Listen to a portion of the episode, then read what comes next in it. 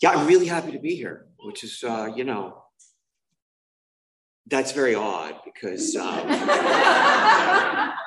first of all, I had to get in my car, I had to drive to Orange County, come to a meeting where I don't know anybody in Orange County. And uh,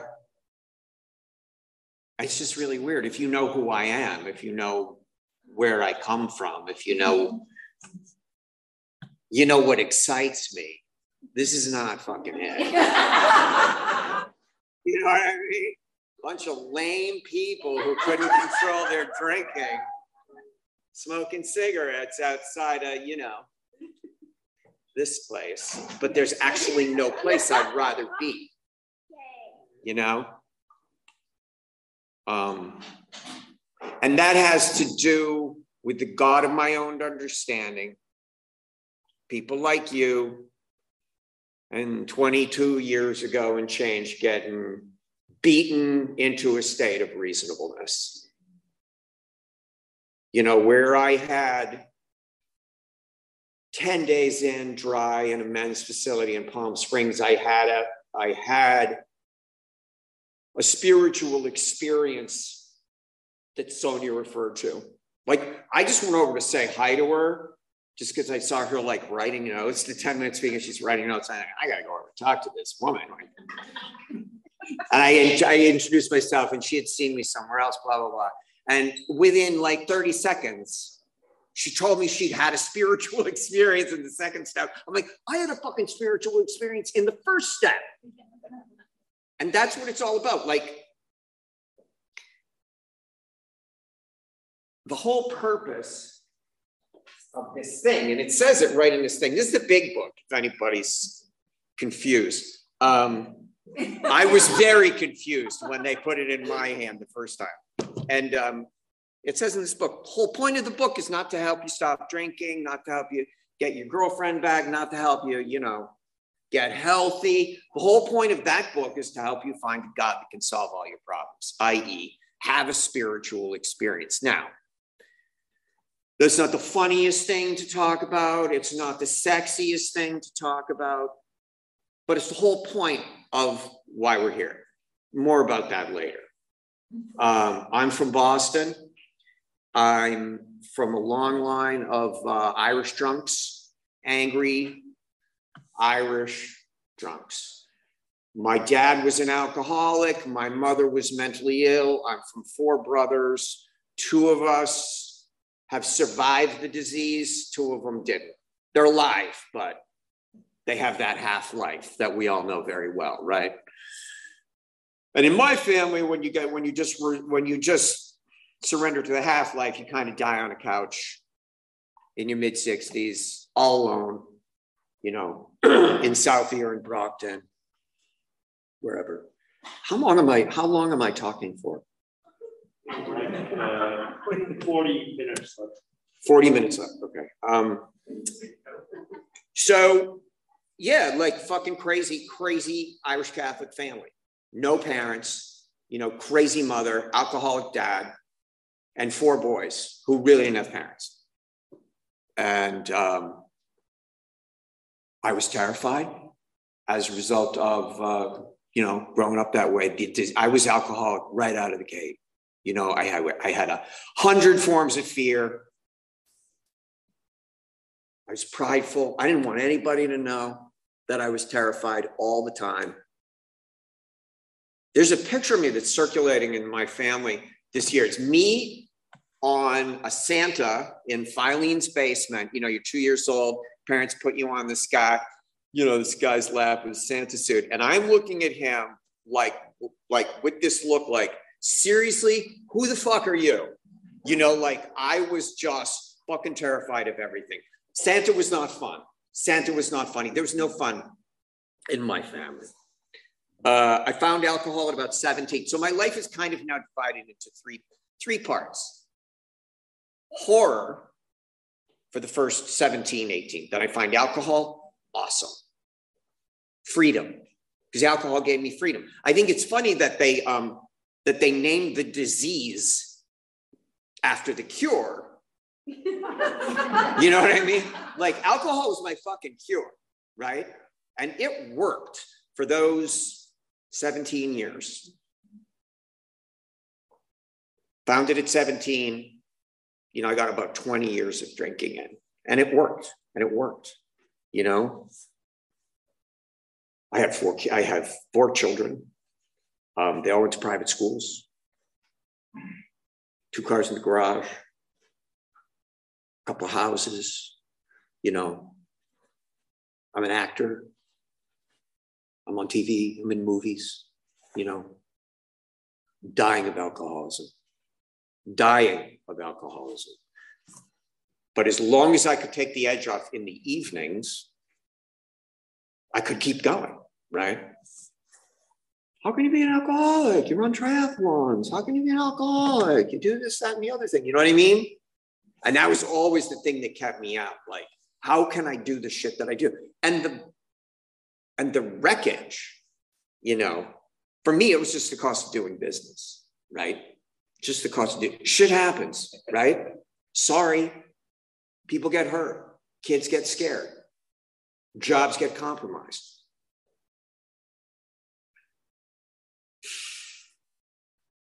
So, alcohol was my cure, you know. We have 12 steps. Alcohol is mentioned in the first half of the first step. The rest is all about change, right? So I do one, I did one out there. You know, I did I did all the work on one when I was out there. Did all the drinking, all the I end up in a facility in Palm Springs, a men's facility. I end up in this, I end up in this facility because I've I'm divorced from my first um, my first wife, my college sweetheart. We had three children, like starving actor, both budding alcoholics. And what do we do? We start having children. I, have you know, just crazy, but we did it. And fortunately, stuff worked out for us and the kids and blah, blah, blah. So my three older children grew up in an alcoholic home just like me. The last thing that I wanted to have happen, but it's it's a family disease. So, six years um, after being divorced from her, I married a I married a woman, and she escorted me. She was awesome. She was awesome, just like me. You know, cleaned up really well, and loved the life. Loved the double life. We both lived the double life that they talked about. And I pissed her off one night to the, such a degree that she left the event. So we went to, we were at an event in um, Del Mar, and um, I just pissed her off. We'd gone to the event, then we come back to the hotel where we were staying, and uh, and we're walking through the lobby of the Del Mar Hilton. I'll never forget. And she says, "Let's go upstairs." By then, you know, we would had just a normal night out four or five vodkas in the room, smoke a joint, go to the event, drink a few bottles of wine, have some more vodka. And that's just like, I'm just perfect right there, right? Like I'm still charming, still funny. That's like, that was, that was, so three by the hotel. And I said, um, I'm just going to, let's go into the bar and have a drink. And she said, let's go up to the room. We don't have the kids. We're up to the room. We'll have fun. Like, I'm just going to go in. Let's just have one. She said, I'm going up to the room. Come up after one. So you know what happens. I got a pack of cigarettes, have, a martini, have another martini, have another martini. And I'm sitting there, and these uh, these women, they I can only describe them as like golf pro lesbians. this is like maybe 22 years. Yeah, this is like 23 years ago wiffle haircuts, you know, beefy, and uh, and they walk in and they're sitting uh, at a at a table drinking, so you know, loving each other so much. And there's nothing I love more than romanticizing a situation. I'm just looking at them, and I got my smokes and I got my drinks, and probably half the people there know who I am, but no one's bothering me. I'm just drinking. So I, I feel I have to go over and just congratulate them on their lifestyle and how far, how great it is we've come this far. And I grab my drink. I smoke, so I walk over, I sit down, I say, guys, I was just watching you from across the room. It's just fucking amazing that this, I mean, that you guys are doing what you're doing with each other and the love and the, and um, I sit down, I start massaging their heads, blah, blah, blah. Like, you know, like, doesn't that feel good though? I know you don't want to, but doesn't that feel good? And my, uh, my six foot tall, very athletic, very crazy alcoholic wife comes down into the bar. I stand up and she just fucking cold cocks me. Turns around, walks to the room. I'm like, honey, come on, honey, honey, honey, honey, honey, honey. Gets to the room. I'm following her. Come on, don't overreact. They were lesbians. It's no big deal. Throws everything that we brought to the hotel in the pill, in a pill, no, in her bag, the bag that we took, goes down, gets in the car that we took, and leaves me there to like just empty the minibar because that's what I do, right? And then probably go down. I think I went down to the lobby to try and get cash to like, you know, get some company.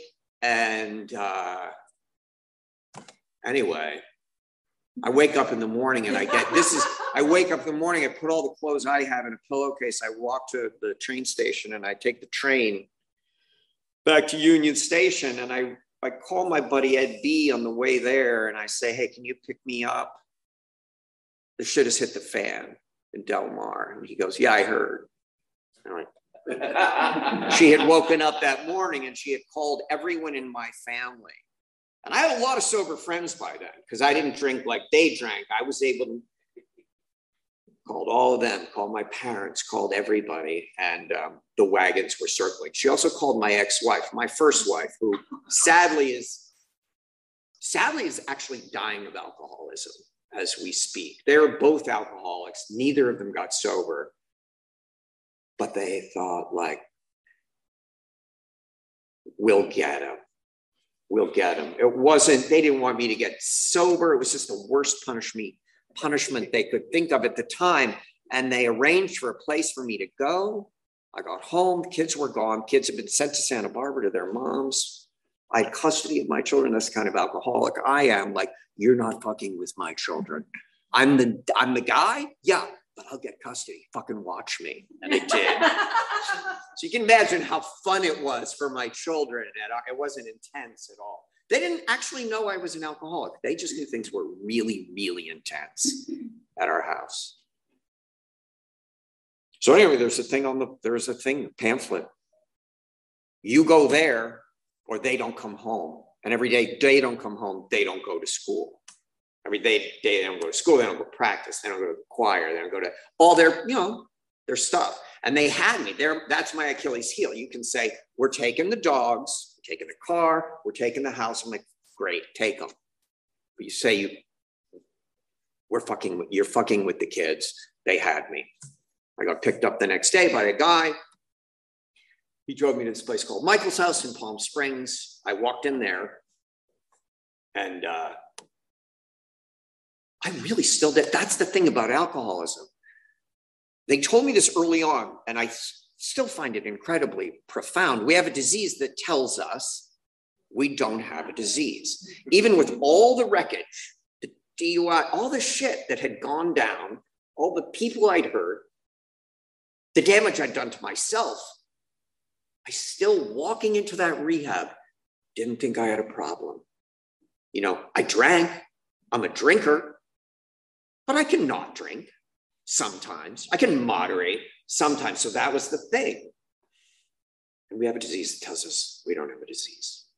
So I walked in there, and for 10 days, I did what they told me to do. You know, I want you to love me, right?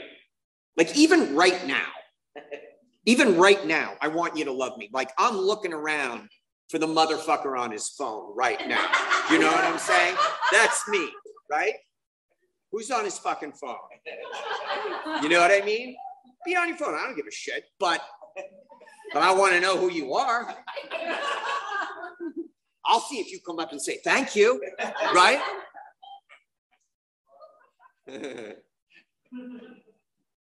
So I went in there and I did everything I was told, but I still didn't think I had a problem. And at 10 days in, something happened inside of me that I can only describe as the worst pain I had ever been in. It had nothing to do with, you know, getting my jaw broken, it had nothing to do with any of the physical stuff that had ever happened to me. It had to do with my heart, and it had to do, as we know, with my brain and what my brain was telling me. And even in the best of days today, with 22 years, my brain is not my friend, right? So you can imagine. And I was terrified. And I broke down and I just started weeping, like out of the blue. All of the weight of my pain and the suffering that I caused, the suffering I'd endured, was too much to bear. So I, I said, uh, you know, I got one of the, the guys to uh, Percy. I remember his name was Percy. Like, hey, Percy, where's Shar?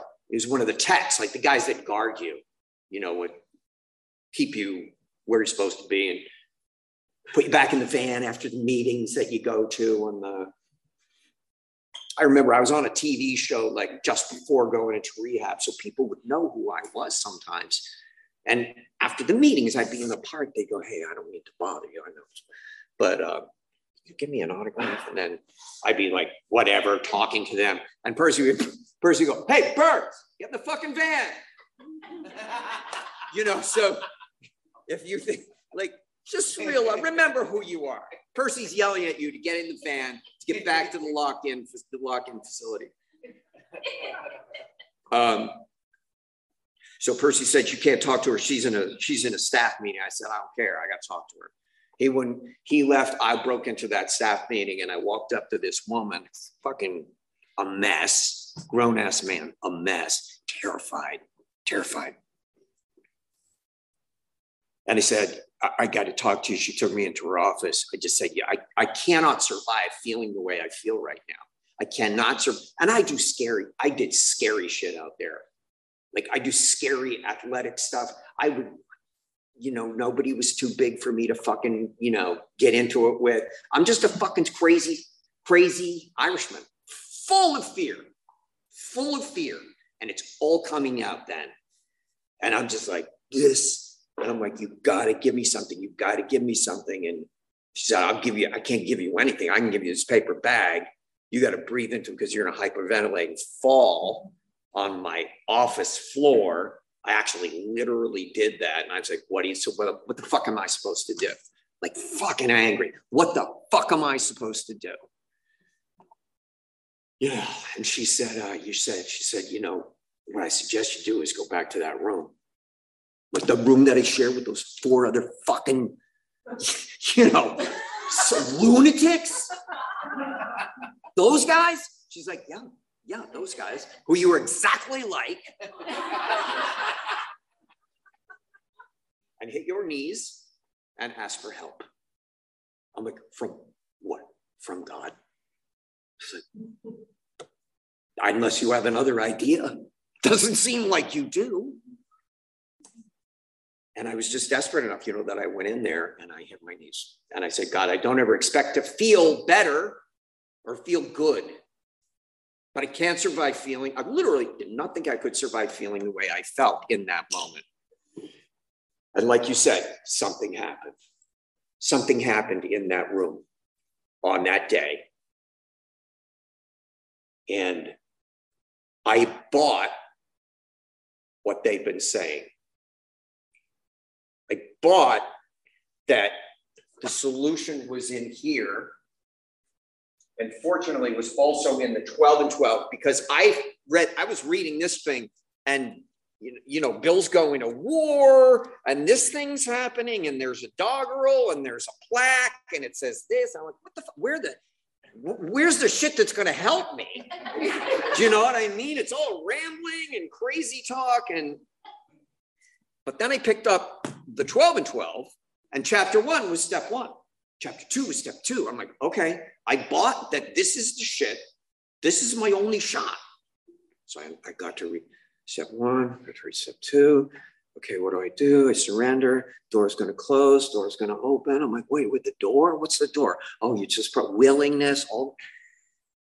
And then three, like, how do I then, in fact, do it? I somehow drank the Kool Aid to the extent that I bought. Like, how does that happen? How does that happen, right? I got in, sorry to bore you, I got in God's grace. That's what I call it, because it's a fucking miracle that a guy like me, you know, a selfish liar. I have this, tell me if anybody else has this experience. tell me if anybody else has this experience. Sometimes I'll say stuff, I'll tell someone something about my life or about, yeah, about my life, say. I'll tell them this whole thing, and then I'll go, wait a minute. Everything I just said about myself was true. Like, I didn't lie or embellish anything just then. You know, I won't say that to them, but I'll be like, wait a minute. I just told the truth because, you know, back in the day, not getting caught in a lie was the same thing as telling the truth. You know, because I hated myself so much that I lied about stuff that I didn't even know, lie, need to lie about. You know, I grew up in a family where I didn't have parents. Now, you know, they did the best they could. But if you, if anybody here grew up in a family of trauma, like I did, ultimately, you're scared, you're terrified, you're confused, you don't know why. You look to your parents, and it seems for a second like it, it's their fault that you're feeling this way. But you say to yourself, or at least I said to myself, no, no, no, no. It can't be them. It can't be my parents. Because if it's my parents, the world is fucked. There's no love. Like, so we can't be my parents. So who is it? It's me. Right? And what took that feeling away? And drugs. Whatever other party favors you had. Right? And it did that, you know, so it did that, you know, and and and so I was out of I I, I, I could get, get out of my I could get out of that terror and I could be with people and I could, you know, and it's see, it's it, it allowed me to go to college, to go to grad school, to get a career. Alcohol did because I wasn't in that all the time. I mean, there was, you know, horrible hangovers and there was spree and remorse, and it just got worse and worse and worse and worse. But I always, you know, and then in that facility, you know, it was over. It was done. I don't have another sobriety date. I tw- at like four months in. No, I'm sorry, not four months in. At like five weeks in, she called me, and Char called me into her office. She said, I have great news. I said, I'm going home. She said, No. I mean, you can. Like, I, I can. She said, Yeah. You shouldn't, but you can. You have great insurance. You can stay as long as you want. I'm like, but aren't I doing okay? Aren't I doing well? She said, You're doing really well. We should stay. Took a deep breath. First surrender was in that room on my knees. Second surrender was in that office with her where she said, You should stay. I said, Can I call my dad? And she said, Yeah, you can call your dad. By now, my dad had been sober since I was 17. Saved a lot of lives in a lot of lives in Alcoholics Anonymous. Died a month and a half ago. More about that later. But uh, I went and I called my dad. I said, Dad, they said I should stay. Said, You should stay. I went back in the room and I said, Tell me when to leave. I get emotional talking about this right now because of the life that I've had as a result of those specific moments, right? I'm so grateful to be able to come down here and talk to people about this, especially if you're new. And Andrew and Sterling And were you new too? Were you trying to raise your hand to say you were new? Yeah, You are. yeah, What's your name? yeah. Dallas. Yeah, well. Glad you're here. I mean, what can I tell you? You know, what can I tell you? I wish I got it at your age, is what I can tell you. You know, it works. The good news is it works. The bad news is it's us, you know? but if you want help, find a guy that's been through these steps as they're outlined in this book, and your life can fucking change. I really thought it was about not drinking and not taking drugs and not cracking my car up and blah, blah, blah. I had no idea. I could have, like, I could change my consciousness. Again, boring, weird. It's true though. You know, I in no way resemble the guy that came in here. I, you know, so I left. I got out of that place after about four and a half months, and um, I was still married to the crazy woman who punched me in the bar.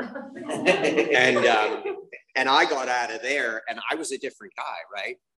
And I came home, and you know, she wants to do the dance of death and all the fucking craziness, and you know, fight, and fuck, and just like, and I'm like, ah, I have to take a nap from now. oh, that's making me so tired, honey. Oh, wow. No, I don't want to. And she couldn't take that. You know, she was gone.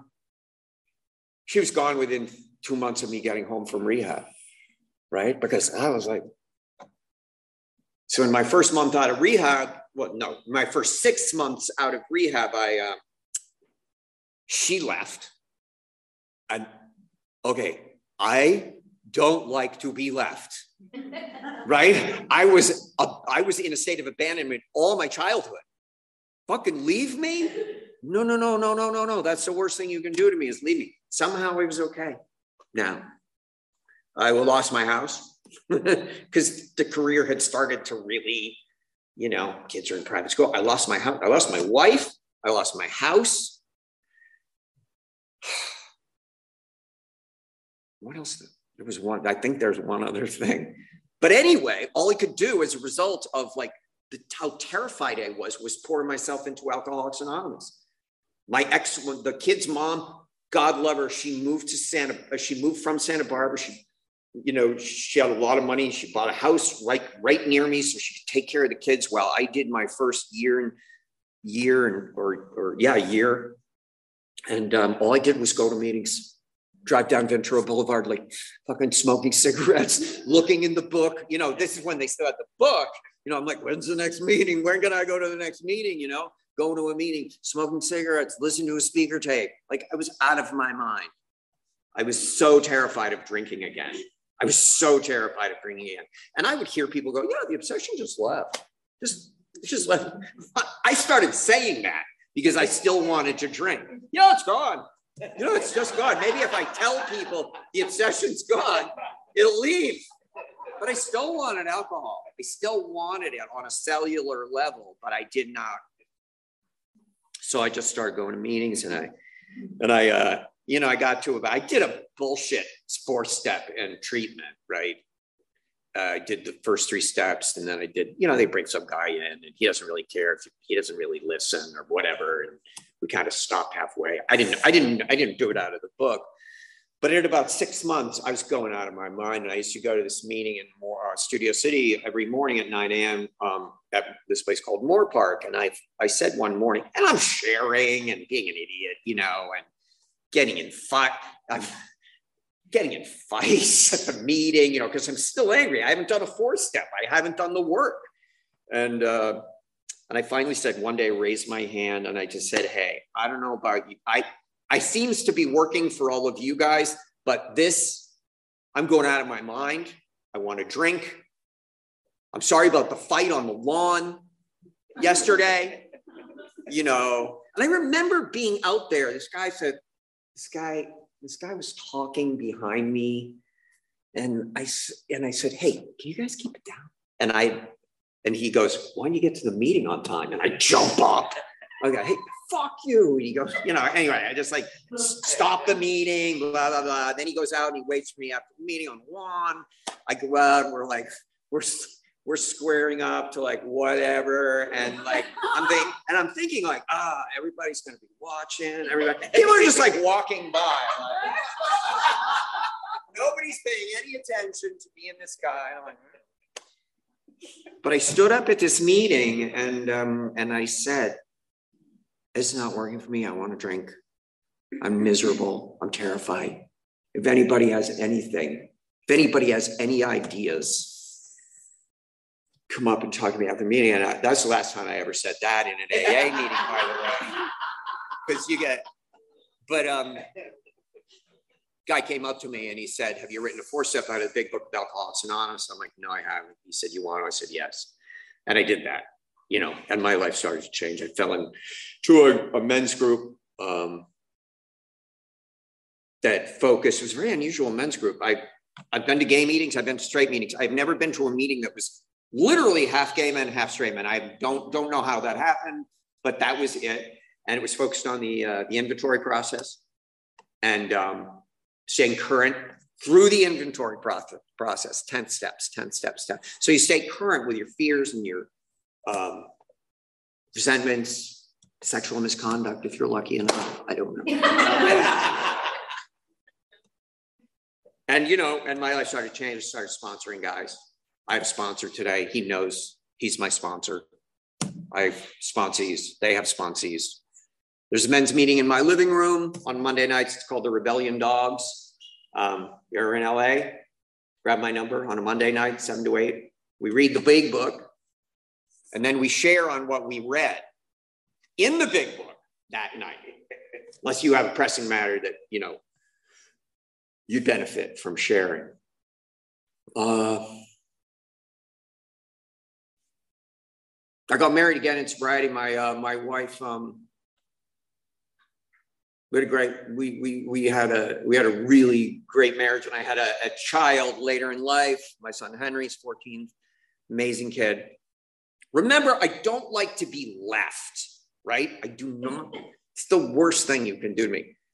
So um, eight years into the marriage which would have been six years ago my wife leslie comes to me or I come down and uh, I come home, I come down into the kitchen one morning and I say, Hey, you still love me, right? Just kidding around. And when you say you still love me, right, to your wife, and there's a pause, and she said, I do, but, um, and then there's a but. anyway, um, six years ago, we had a talk, and she told me that she had fallen in love with a woman and um, that she wanted to work on that relationship and um, with that person. And um, and once again, I was going to be left. But this is with a bunch of sobriety. I still had to do the work on what that brought up from the days I was talking about when I was on Santa's lap going, seriously, dude. So I did that work. I got to do that work. I got to get a divorce from that woman. She got to marry the woman she was really in love with. They're so in love, so in love. And I never had to say anything bad about her to my son. You know, we're great friends today. This is surrender, talking about surrender. I'm not capable of doing that unless I have you guys. Like, that's not in my DNA. You know, like I burned my house down with her in it. That's what I do. Fucking leave me. that didn't happen. You know, that didn't happen. And I fucking, she's awesome. I so I know now why I married her more than I knew then why I married her. She's fantastic. She's she just doesn't like what I'm selling. I happen to like what I'm selling, and I think you know it should be appreciated. So I was talking about I was talking about uh, my father so my dad, uh, he he he uh, he changed a lot of men's life in in in Alcoholics Anonymous in, in Boston, in and around Boston. When he got sober, got out of his business, and he devoted his life to like making pretty much no money and and helping men who struggle with alcoholism and drug addiction. I was in a meeting in South Boston a few years ago, and there were a bunch of guys from this place called the Answer House, and they were all the guys who were like, like just serious as heart attacks, had done it, had done it many, many times. Were on their third strike. You know, this is serious fucking, you know, criminal behavior that goes on in South Boston, and and a virulent form of alcoholism. And they were all from this place called the Answer House.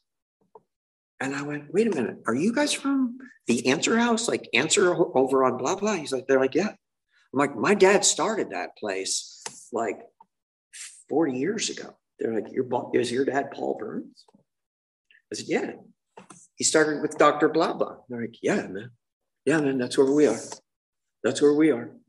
You know, whew, you know, took my breath away. So uh you know, he's the reason I'm here. He's the reason a lot of guys are, you know, have lives.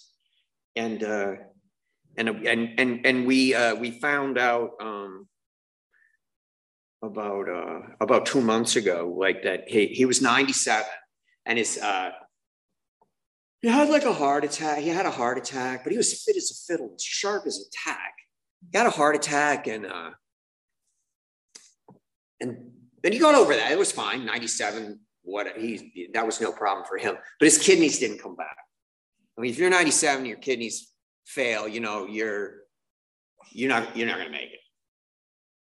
And they they they they told him, you know, the nurse, the doctor, he lives right now, he lived right next to uh, uh, Mass General Hospital, and his doctor there had been there for like 25 years taking care of him. He lived right next door. Just like I don't even think he had to go outside to get into the hospital. And uh, and she, you know, she knelt down at his desk and um, and at his bed, excuse me, and said, you know, Paul, it's been such an honor to treat you all these years, and we've, you know, we've always been able to send you home. And I don't, and I, and this time we're not going to be able to, Paul. And um, you know, and she started to cry. She stopped her. She starts to cry.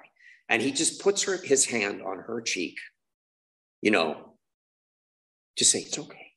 It's okay. It's gonna be okay. Like once again, like telling her, there for her, there for his wife. I know because his wife told me that this all happened. And he put his he was making sure that they, his doc and his wife were gonna be okay. And he was letting them know it's okay.